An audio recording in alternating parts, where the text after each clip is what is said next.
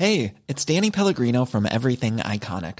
Ready to upgrade your style game without blowing your budget? Check out Quince. They've got all the good stuff, shirts and polos, activewear, and fine leather goods, all at 50 to 80% less than other high-end brands.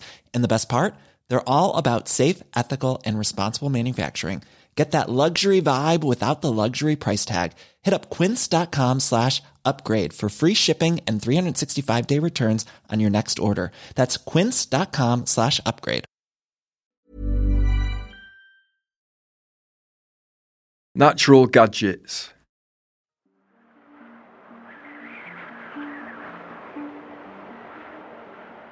Looking out at the Wednesday afternoon storm, pretending the wind doesn't exist and the treetops are moving like that because they have batteries in their trunks, like something you'd get in a gadget shop.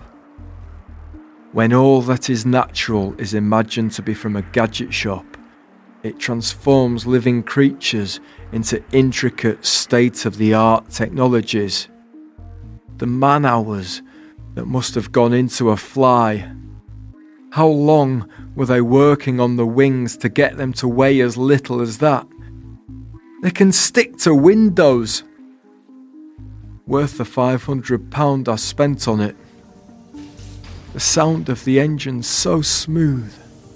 The pistons and tubes installed with such precision instruments in immaculately clean factories. A daddy long legs in the bathroom. How did they fit a battery in there? The things people can do nowadays. The fur fuzz of a bumblebee tailored to fit perfectly. What is it glued with? A spider making a web.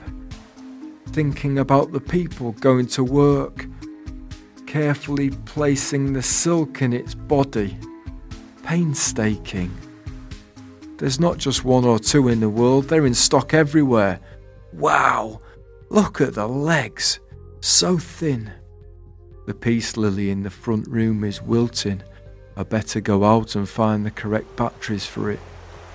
Looking at the sea as if it's a massive wave pool gives me a handle on it. Yeah, of course I know what it is and where it came from.